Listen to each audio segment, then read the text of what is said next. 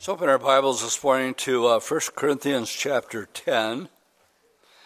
I've entitled uh, the message this morning, The Last Days Religion, as um, um, we see so many things from so many different angles happening at the same time. We could just get totally sidetracked talking about what's happening in the Middle East or what's happening in China um, there are some people out there talking World War III. That was a front page headline in the Beijing newspaper in China. Um, we have many nuclear submarines, but we have three very special nuclear submarines. And um, just several days ago, one of them, I think they call it the Seawolf or whatever, uh, was in international waters south of China, and it was rammed. And um, it doesn't take too much thinking to figure out who might be behind that. It's making its way to Guam as I speak, and um, they've come out and uh, in China and said prepare for World War III.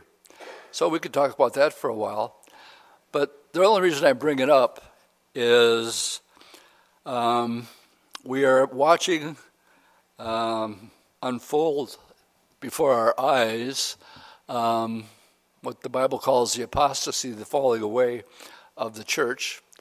And um, yet the Bible clearly tells it that there is going to be a one world religion in the last days, along with a one world government. So, primarily, that's where we're headed this morning. And I just want to connect some dots. Not, the reason I had Mary come up, because this one world religion uh, for the first three and a half years of the tribulation is going to be headquarters in Rome. And we'll get to that more towards the end of the study. And um, one of the main points this morning is you've often hear me say for every New Testament teaching, there's an Old Testament picture. And this will tie into our one world um, religion as we go through our study this morning. Let's look at the first three verses as an example of this in uh, 1 Corinthians chapter 10, verses 1 through 3, to make our way up to our text. Excuse me. Moreover, brethren, I do not want you to be unaware that our fathers were under the cloud, all passed through the sea, all were baptized into Moses in the cloud and in the sea. And they all ate the same spiritual food.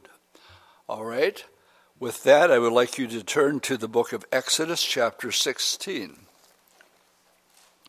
Exodus 16, picking it up in verses um, 4 and 5. Here we're told of course, passing through the sea is in reference to um, Moses leading the children of Israel through um, the, uh, the, Red Sea.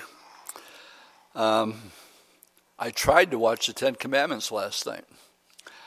Um, I saw the first half an hour, and then I ate some food and uh, one thing I found out that I can't eat, eat food and stay up and watch a movie. I woke up as Charlton Heston is leading them through the Red Sea. That's a four hour movie. That's how long my nap was.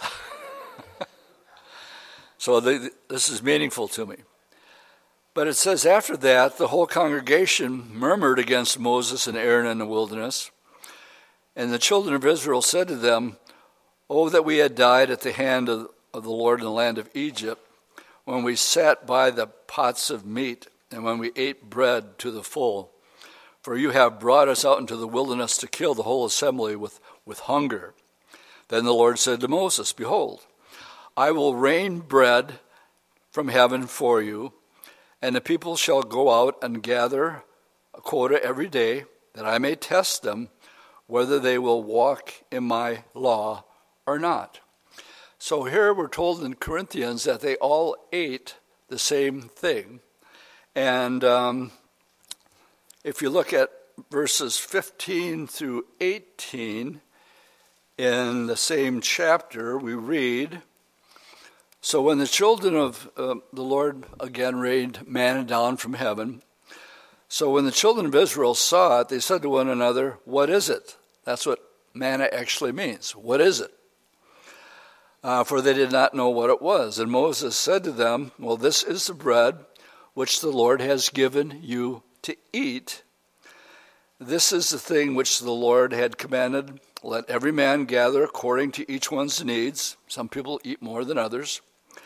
Uh, for each person according to the number of persons, and let each man take for those who are in his tent. Uh, and the children of Israel did so and gathered some more and some less. So when they measured it by omers, he who gathered much had nothing over, and he who gathered little had no lack. Every man had gathered according to each one's need. Now there was conditions with this. This had to be done on a daily basis. And um, if you decided you would go out and take enough for two days because you'd want to sleep in the next day, the Bible tells us that that second day's portion would have worms and it would rot. And that would happen um, every day if you tried to do that, except one day, and that was the Sabbath. On a Sabbath, they were told to gather twice as much, and it didn't breed worms and it didn't stink. We read here in verse 35 the children of Israel ate manna for 40 years until they came into the inhabited land. They ate manna until they came to the borders of the land of Canaan. Now, an omer is one tenth of an ephah. Now, there's a spiritual application to this. Remember, I said for every New Testament teaching, Old Testament picture? Go back with me to uh, John chapter 6 in the New Testament. Draw your attention to verses um,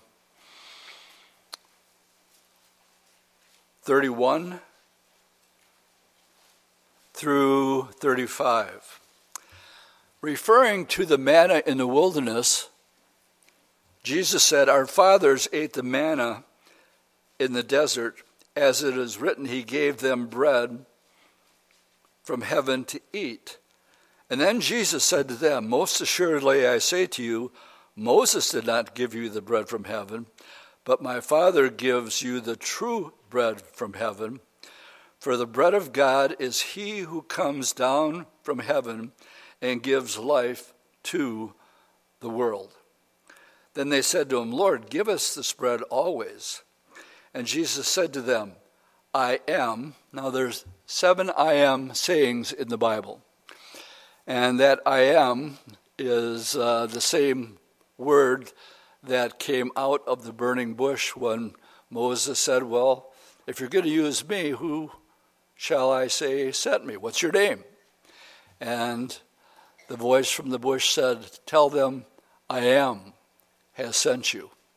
So there are seven I ams in the Gospel of John. This is one of them. I am the way, the truth, and the life. I am the door. I am the good shepherd. But here is, I am the bread of life. And he who comes to me shall never hunger, and he who believes in me shall never thirst. Inside every person, without exception, if you're not born again, there's an empty spot. It can't be satisfied, it can't be filled, except with the true bread from heaven. Nothing.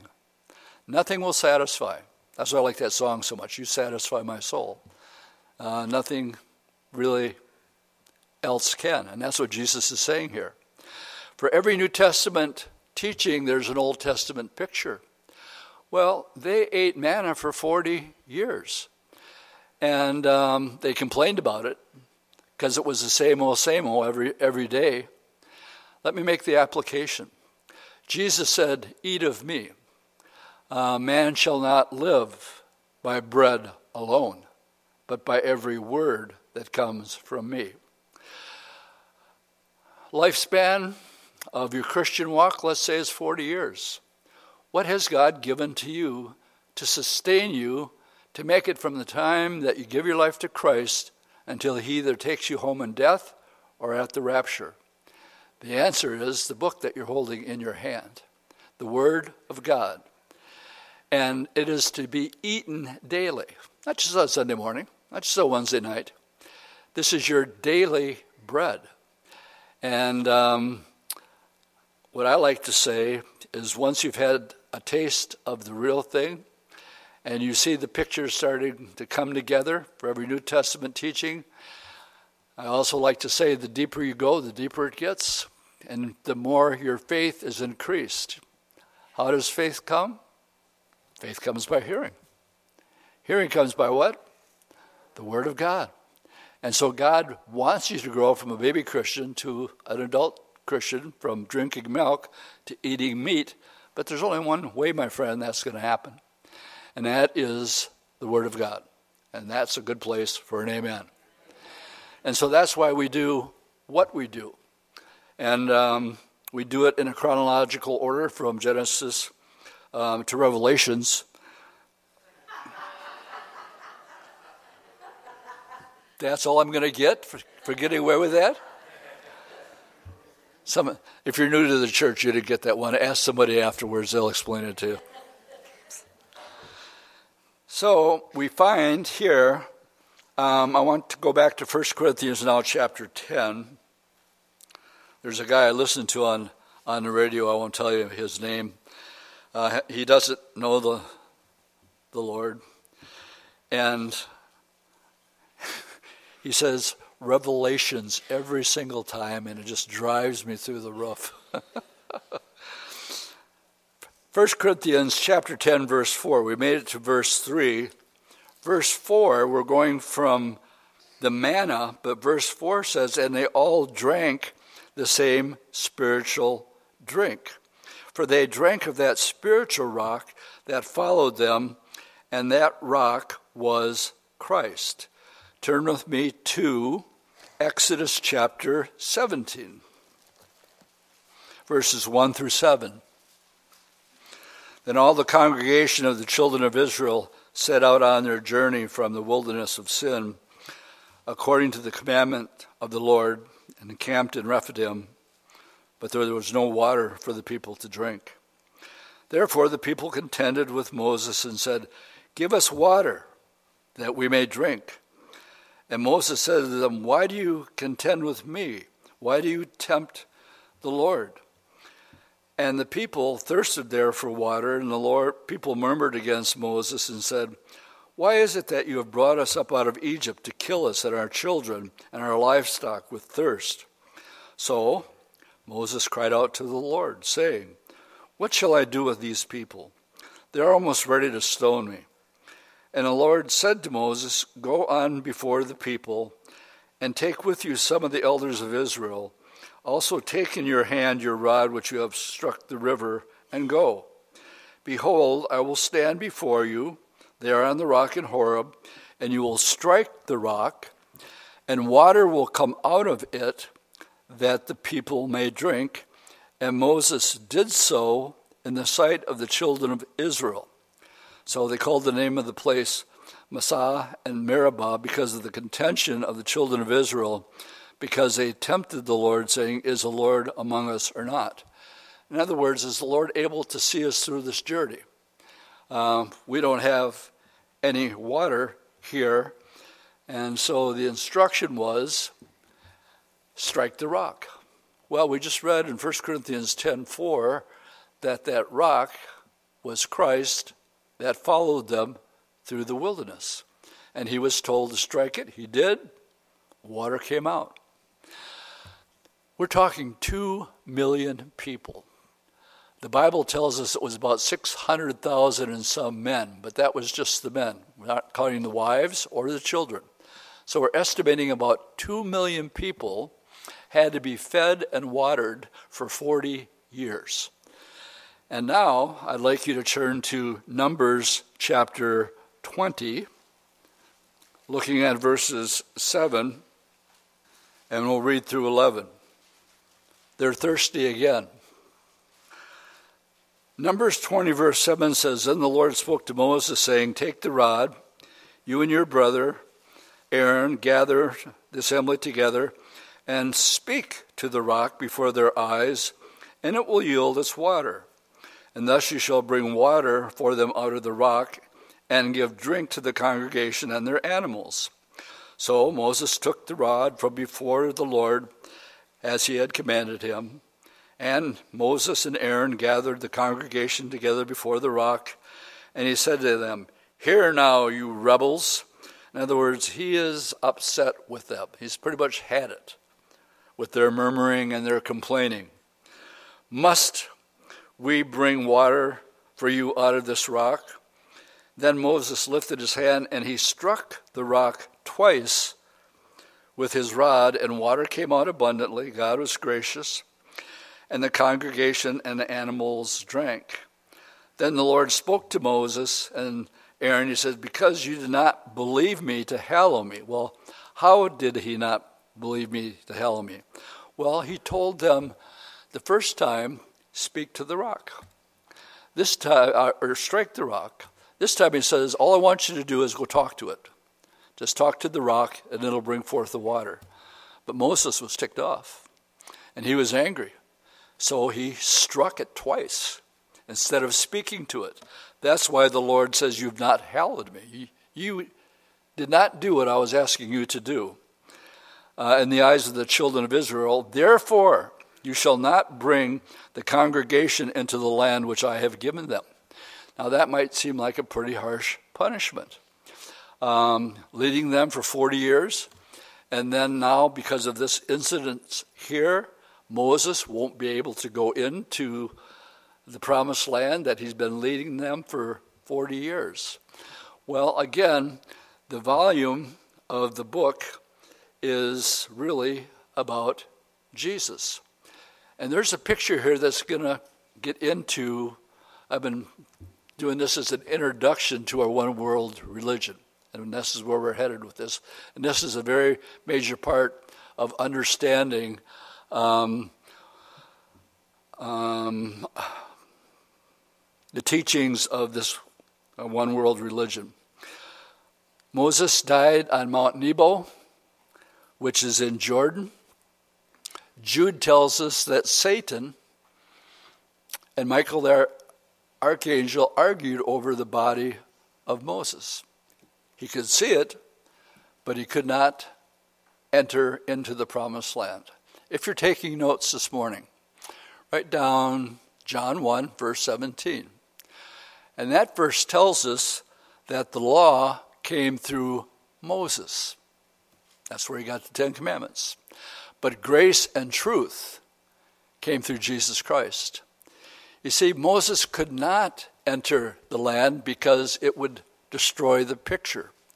You can't come into God's presence by trying to keep the Old Testament law. Nobody can.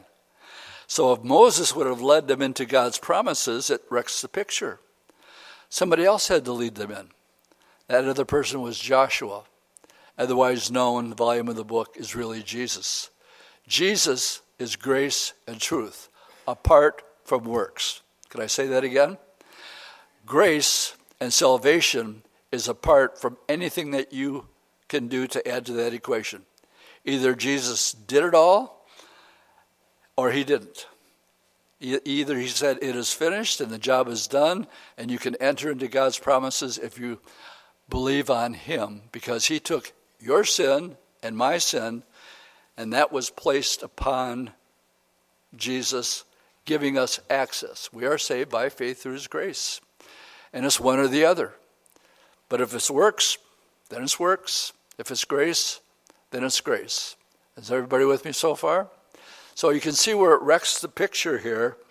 Um, let's go back to 1 Corinthians chapter 10. And again, because I do say this quite often, for every New Testament teaching, there's a, uh, a reason that um, it's there.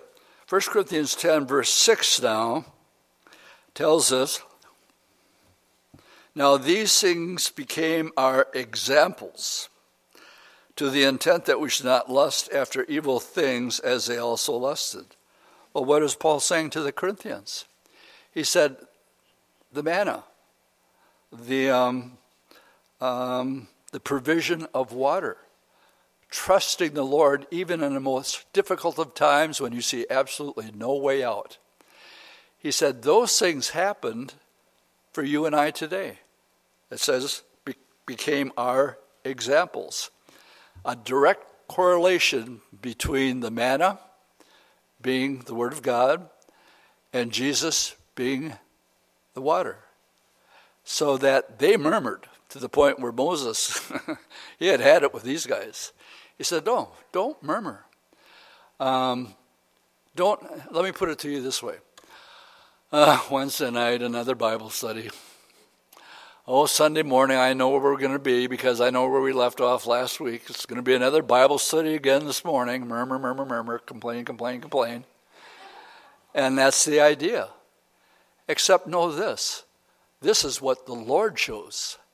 He used those two pictures of the Old Testament as an example that we don't get caught up in complaining and say, well, can't we spice things up just a little bit more? Um, you know, in Egypt, we had the leeks and the onions, and it was a lot spicier. But if you go to Calvary Chapel, all you're really going to get is a Bible study, and they worship. And um, a lot of people have drifted. And instead of having Bible teachers, pastors, I believe that every pastor should be a teacher. That should go hand in hand, according to Ephesians chapter 4. Instead, people are gravitating towards motivational type speakers. A lot of flashing and pan going on behind the stage.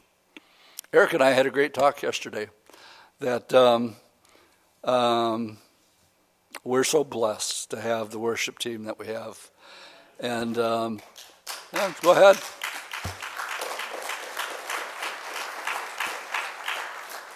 Do you know that uh, Eric came in my office yesterday and he says, you know, the one thing I can handle is when uh, uh, people say something good about the worship team or they clap. True story. Eric is my witness. And I said, let me tell you what Chuck would say at this point. Because um, after the message, somebody would go up to Chuck and say, you know, Chuck, that was really a good Bible study. And uh, at one of the conferences, he said, just be gracious, say thank you, praise the Lord, and then forget about it because you had nothing to do with it. Every good and perfect gift comes from where? From above. And so Eric and I are, are talking about this, and um, I can tell you the one thing he does not want is the attention. And, um, and neither do I, but having said that, Chuck says, make sure that you're gracious with the people that you're talking to. Say thank you, but don't let it go to your head. Realize that you're nothing more than an instrument. And that's all you are, and that's all you'll ever be. The Bible calls us unprofitable servants. The Lord is just looking for people who are available, not talented. I mean, the Jesus movement was proof of that. All these uh, burnt out, strung out hippies that couldn't put two and two together. Uh, the Lord has raised up to be um, pastors over churches all over the world with thousands and thousands of people in it. When they finally got a taste of the real thing, and when you get a taste of the real thing, and um, um, then again, not, nothing else can really satisfy a person's soul. So here we're clearly told that the rock and the manna and their complaining was for our example that we don't fall into the trap of oh, another Bible study, um, and uh, but rather um, looking forward to it and get fed by it, and um, not looking for something that might be a little bit more spicy. We call them today seeker sensitive churches. In other words, designing the church the, what they might want instead of what should be taught. And um, we call it, there's, there's actually a term, it's called laboring in the Word. Everybody familiar with that verse? Where you labor in the Word? That's when you really dig in. And you're actually laboring in it. And you're um, going uh, deep down into the Scriptures. Okay, the background.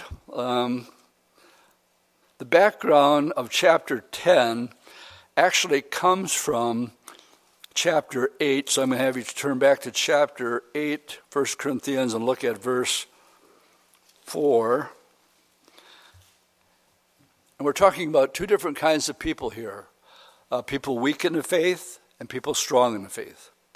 So Paul says, Therefore, concerning the eating of things offered to idols, we know that an idol is nothing in the world, and that there is no other one but God. Now, this Paul, Paul says he knows that. But then there were those who were going to the market who were, remember, we're in Corinth, very, very pagan society. They would have been offering meat to their idols, and um, they didn't have enough spiritual meat on their bones to um, uh, have this freedom that an idol's nothing. Don't worry about it. Just eat it and be thankful. But then he goes on to explain, if you look at verse 13, if, um, well, let's go back to 12. Uh, let's go back to 11. Let's go back to Genesis 3. Verse 11. Now, this would be the, the one who understands that an idol is nothing. And because of your knowledge, um, an idol is nothing, so don't worry about it. Shall the weaker brother perish for whom Christ died? But when you thus sin against the brethren and wound his weak conscience, you sin against Christ. Therefore, if food makes my brother stumble, I will never eat meat again, lest I make my brother stumble.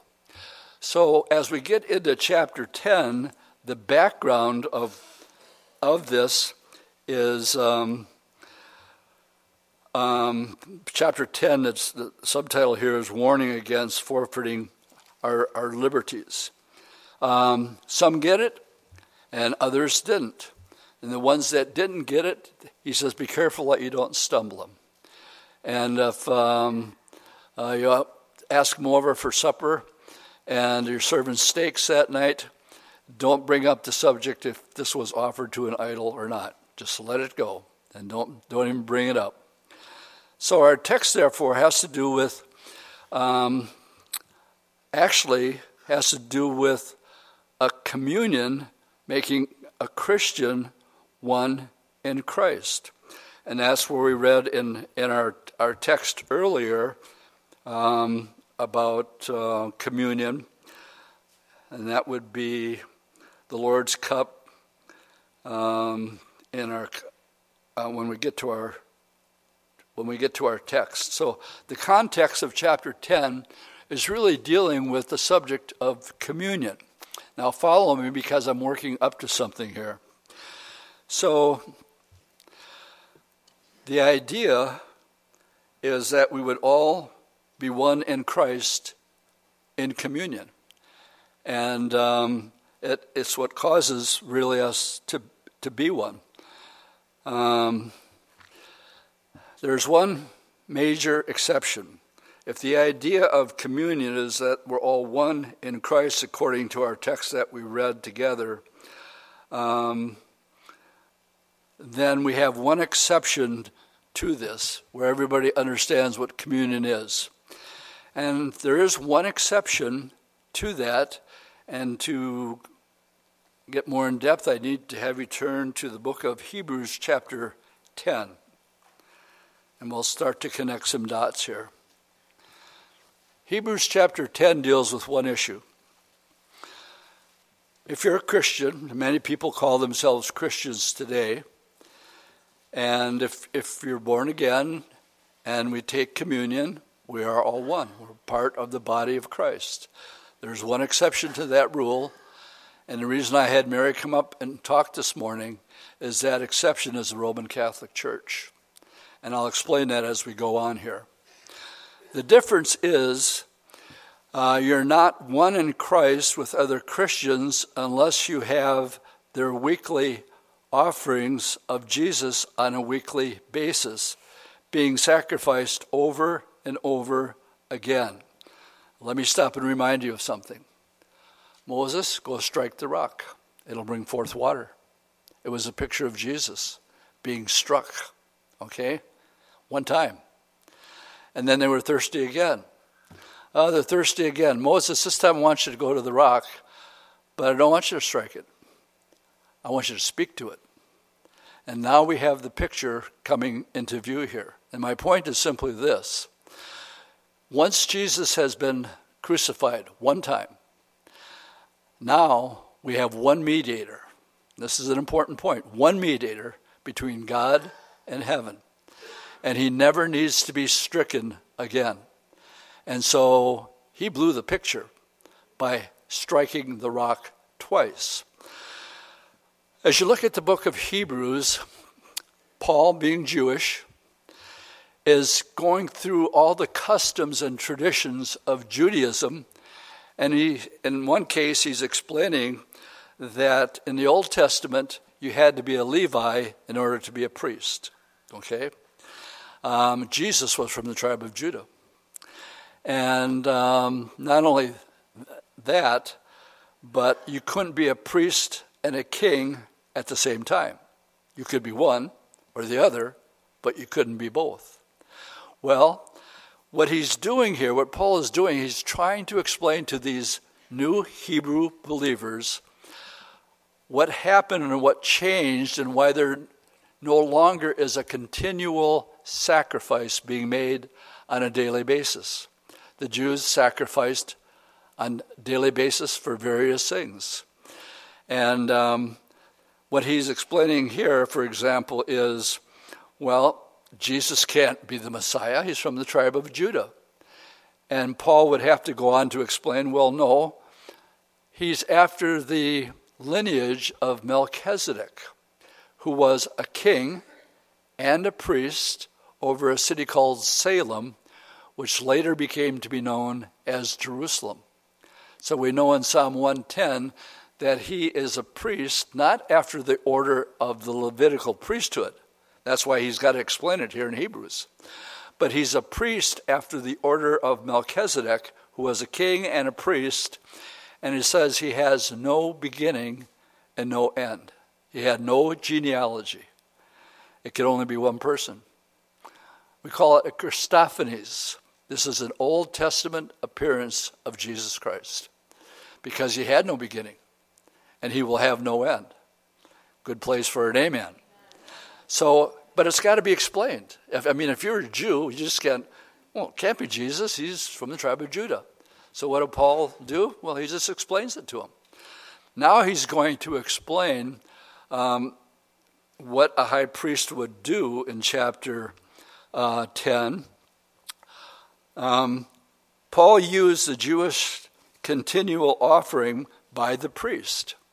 So in the, in the Old Testament, they would have the priest. They were the mediator between God and man, they made the, the intercession. What the Catholic Church simply did was copied it and made it Christian. In other words, the custom of the priesthood, where you now have only a priest can be your mediator. And how does he mediate between you and God? Well, um, through what we call the Eucharist. And I'm going to pull that up here real quick, give the definition of it. And the Eucharist is different from where any born again Christian church would have communion. Jesus said, I will not drink the fruit of the vine again with you until I drink it anew with you in my Father's kingdom. But I want you to do this in remembrance of me. So every time we have communion, we come together with one mind. We're to examine our hearts, see if there's things that we need to make right before the Lord, but we're all one in Christ. Not so in Roman Catholicism. There, they adopted a lot of the practices from the Old Testament. And I'm pulling this from what Mary was talking about this morning. Um, If anyone denies that in the sacrament of the most holy Eucharist are contained truly, really, and substantially the body and blood together with the soul and divinity of our Lord Jesus Christ, and consequently the whole Christ, but says that he's uh, is only therein as a sign or a figure, or we would use the terminology, do this in remembrance of me. And um, he said, if you believe that, and it's not a priest who's actually taking the wafer and actually sacrificing again the Lord. And that's what happens when you uh, are involved with the Eucharist. It is not the same, they are different. You have to have a priest to intercede for you to transform that bread into the literal body and blood of the Lord Jesus Christ. So, what we have here is if you teach otherwise, and if you're in Hebrews, go to Hebrews chapter 9 at this point, because now, and look at verses 9 through 12. And he said, Behold, I have come to do your will, O God. He takes away the first that he may establish the second. Well, what was the first? The Levitical priesthood that only a priest could perform. Now he's explaining to the Hebrews in verse 10, but that will we have been sanctified through the offering of the body of Jesus. And notice what it says once for all. And I can't emphasize this enough. And then it goes on to say, every priest standing ministering daily and offering repeatedly the same sacrifice, which can never take away sin. But this man, after he had offered, and I have this underlined, I'll ask you to do the same thing one sacrifice for sins forever, sat down at the right hand of God. What I want to emphasize here is the idea of this happening once and once only. Another man made teaching, besides this, taught in Scripture, is the doctrine of what we call the doctrine of the Nicolaitans. You'll find it, if you're taking notes, in the book of Revelation, chapter 3, to the church of Ephesus. And he's telling them all the good things they were doing. And he said, especially that you do not hold to the doctrine of the Nicolaitans. Now, those are two Latin words. Nico and laity. And Nico is over, and laity, well, your laity. In other words, having people over you. And um, they started out well, but by the time they get to Pergamos, he says to Pergamos, This I have this against you, because you hold to the doctrine of the Nicolaitans. That is the establishment of a hierarchy over the church. As it pertains to Roman Catholicism, you start with the Pope. His, he is infallible. If he says something that's contrary to the scriptures, his word trumps it. Then you have cardinals. Then you have priests. And then you have whatever. But my point that I'm making here, Jesus says, and these are the things that I hate. What does he hate? This idea of a hierarchy or some person that isn't Jesus himself that we do just in remembrance of. No, we have an actual man um, who's no different than you or me that is the mediator. And if you teach anything other than what they teach, the last thing that I didn't put in here, if anybody tells you what I'm telling you this morning, let that person be anathema. How's that for a word? You know what it means? eternally damned. If you don't teach this, that Jesus Christ, the priest, and the, a trans, they call it transubstantiation. If you teach anything other than that, then let that person be anathema. And so when I say that um, the study this morning is primarily about unity as born again believer, coming together and making the main thing the main thing, remembering that Jesus died on a cross for us. How many times? One time. Does that ever have to happen again? Am I anybody special? It turns its, um, by saying magical words, changes it into the body and body of Christ? No, you just think it through. You tell a lie long enough, and over the years, you can establish what's called tradition. How's that for an? Uh, uh, no, I didn't watch Fiddler on the Roof last night. But it could get so deeply ingrained, and that's why I asked Mary to come up here. She was a really good little Catholic girl. And um, she wanted to do everything the right way. And to their credit, let me just switch gears here a little bit. I asked Mary to give them the due that the scriptures does to the church of Thyatira, which I believe is the Roman Catholic Church. He says, This you have. You have love, works, good deeds, and he commends them for all those things. And he says, And the last, the love, is more than the first.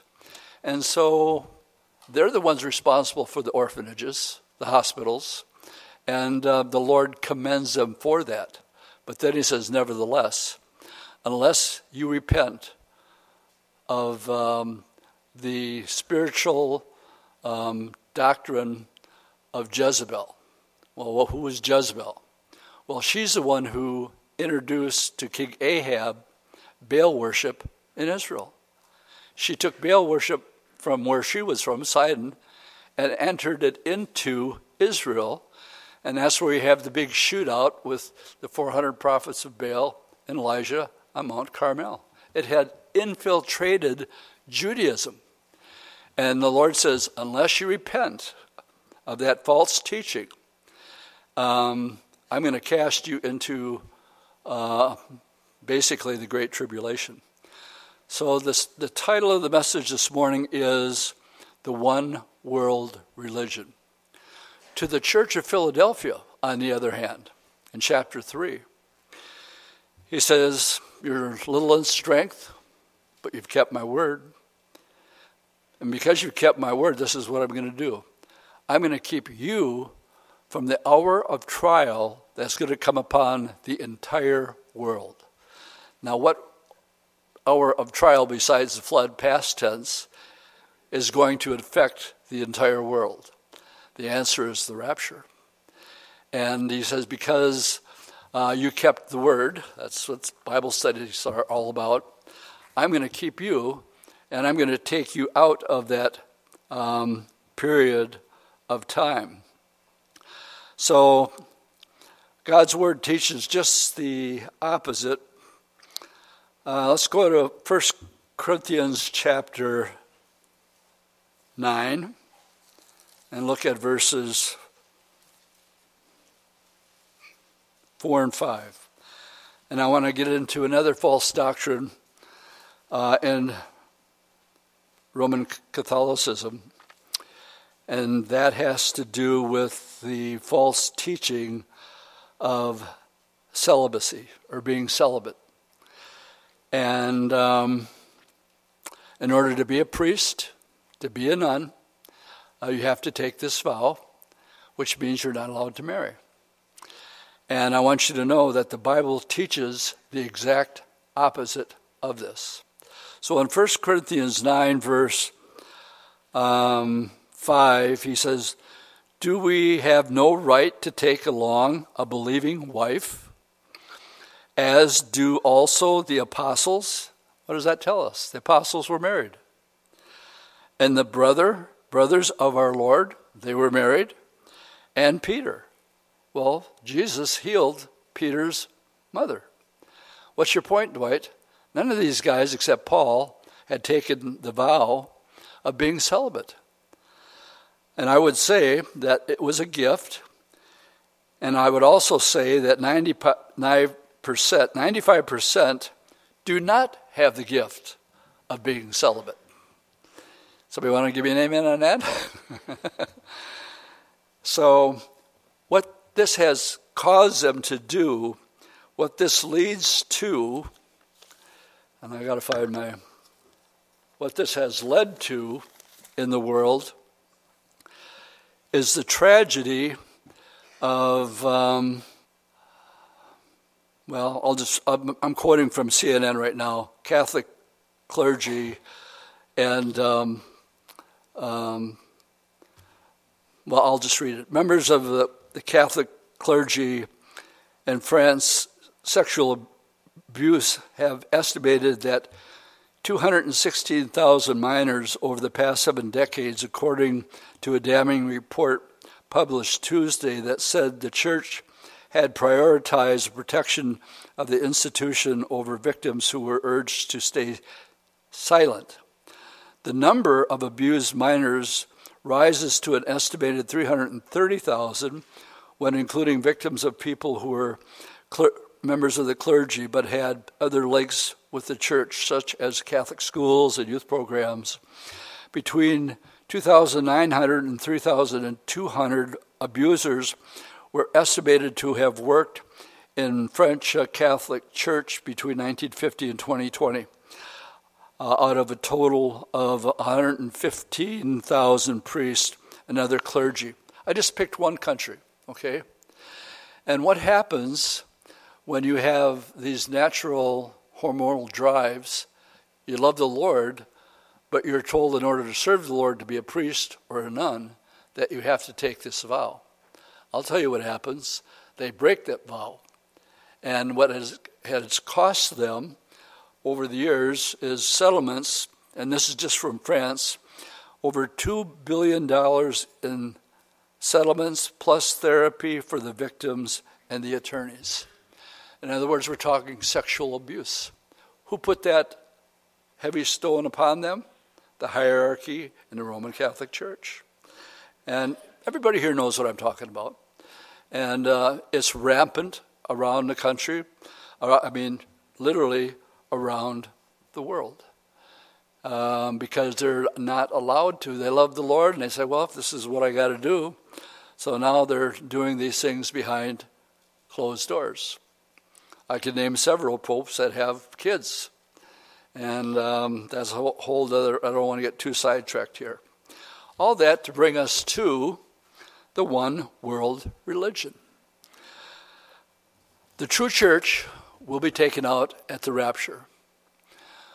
What is going to be left behind is a lot of churches that are still going to have people showing up on Sunday morning.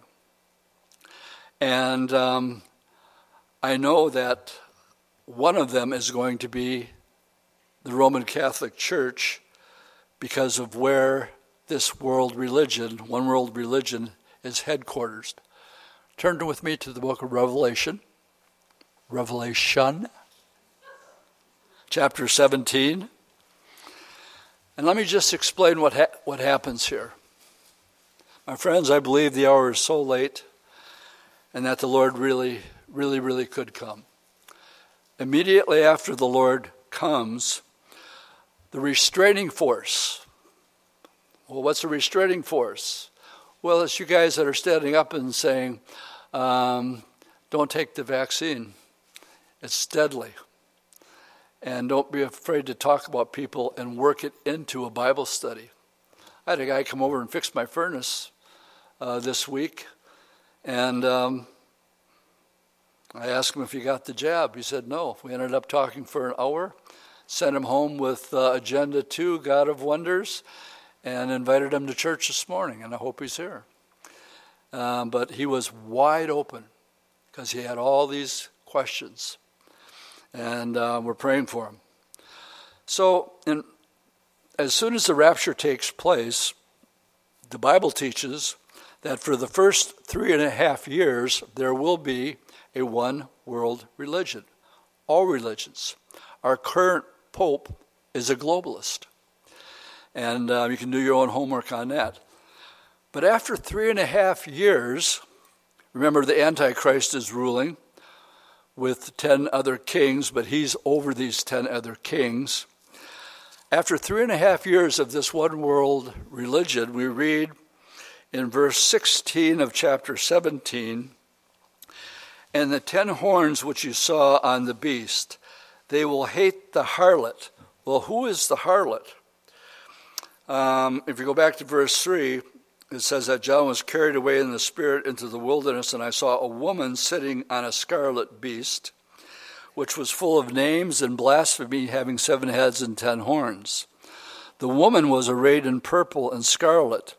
By the way, those are the colors of cardinals in, um, in Roman Catholic Church, adorned with gold and precious stones, pearls, having in her hand a cup full of abominations and the filthiness of fornication. And on her forehead was the name that was written Mystery Babylon, the Great, the mother of harlots and of the abomination of the earth.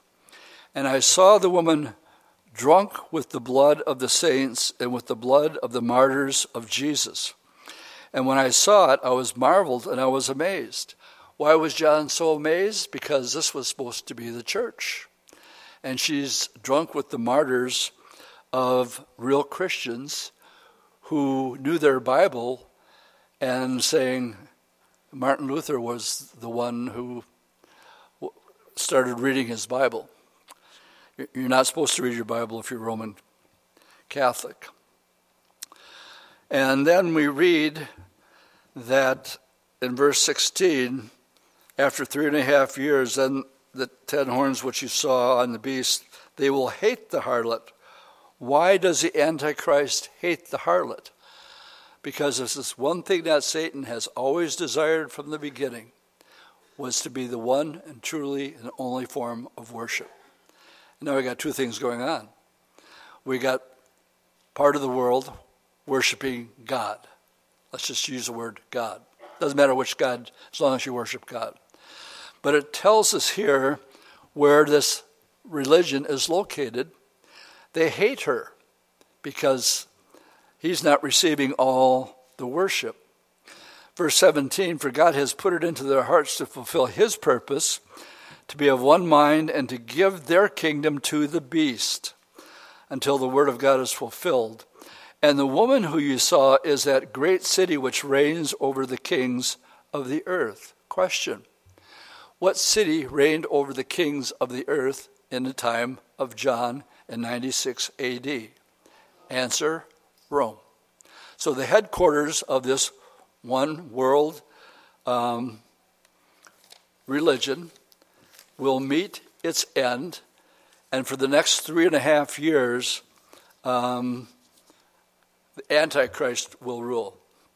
We're going to close this up this morning because I realize it's a pretty heavy Bible study that's um, going on. Definitely drawing lines in the sand. Um, definitely have now have the title anathema attached to my name, and um, so be it. If you turn to the book of Isaiah, chapter 26, this is what the guys were talking about in men's prayer yesterday. And might I just say this the hour is late. And the Lord says, when you see these things begin to happen, look up. Redemption draws nigh. And then he goes on to say, um, as you see them, make sure that you stay in fellowship and do it all the more. There's a war going on right now for people's souls. So as we see all these things coming, what does the Bible tell us to do? Not forsake the assembling of yourselves together, and do it even more, because you're going to need it even more. So, in men's prayer, we read through the Bible, and we happened to be in Isaiah yesterday, and um, the guys kept coming. It came up a lot in chapter 26, verse 20. And I want to leave you with encouragement and hope even in light of what is happening in the world today. Remember what he said to Philadelphia? I'm going to keep you from that hour of trial that's going to come on the whole world. And here it's, recorded in Isaiah 26, verse 20. He says, Come, my people, enter your chambers. That makes me think of John 14. Behold, I go to prepare a place for you, that where I am, you may be also. So I want you to enter, enter your chambers. And I want you to shut your doors behind you and hide yourself as it was for a little moment, just a little period of time. That period of time is seven years. Until the indignation is past. This is another word for the tribulation.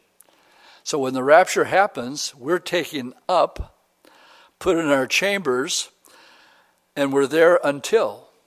Until is a big word here. Until the tribulation is past. There are many different names for the tribulation. Daniel's 70th week, the time of Jacob's trouble. Jesus said, a time that has never been nor will ever be again. Daniel's 70th week. Why? For behold, the Lord comes out of his place to punish the inhabitants of the earth for their iniquity, and the earth will disclose her blood and will no more cover her slain. Um, why do you read that one, Dwight? Because you're not going to be around when the Great Tribulation is taking place. And that should leave us with this hope. Turn to chapter 25, which is before it, all of 25 really is about the kingdom age. And uh, draw your attention to verses 8 and 9. So now we're through the tribulation period, and it's talking about the kingdom age when we return with the Lord and He judges the nations according to Matthew 25.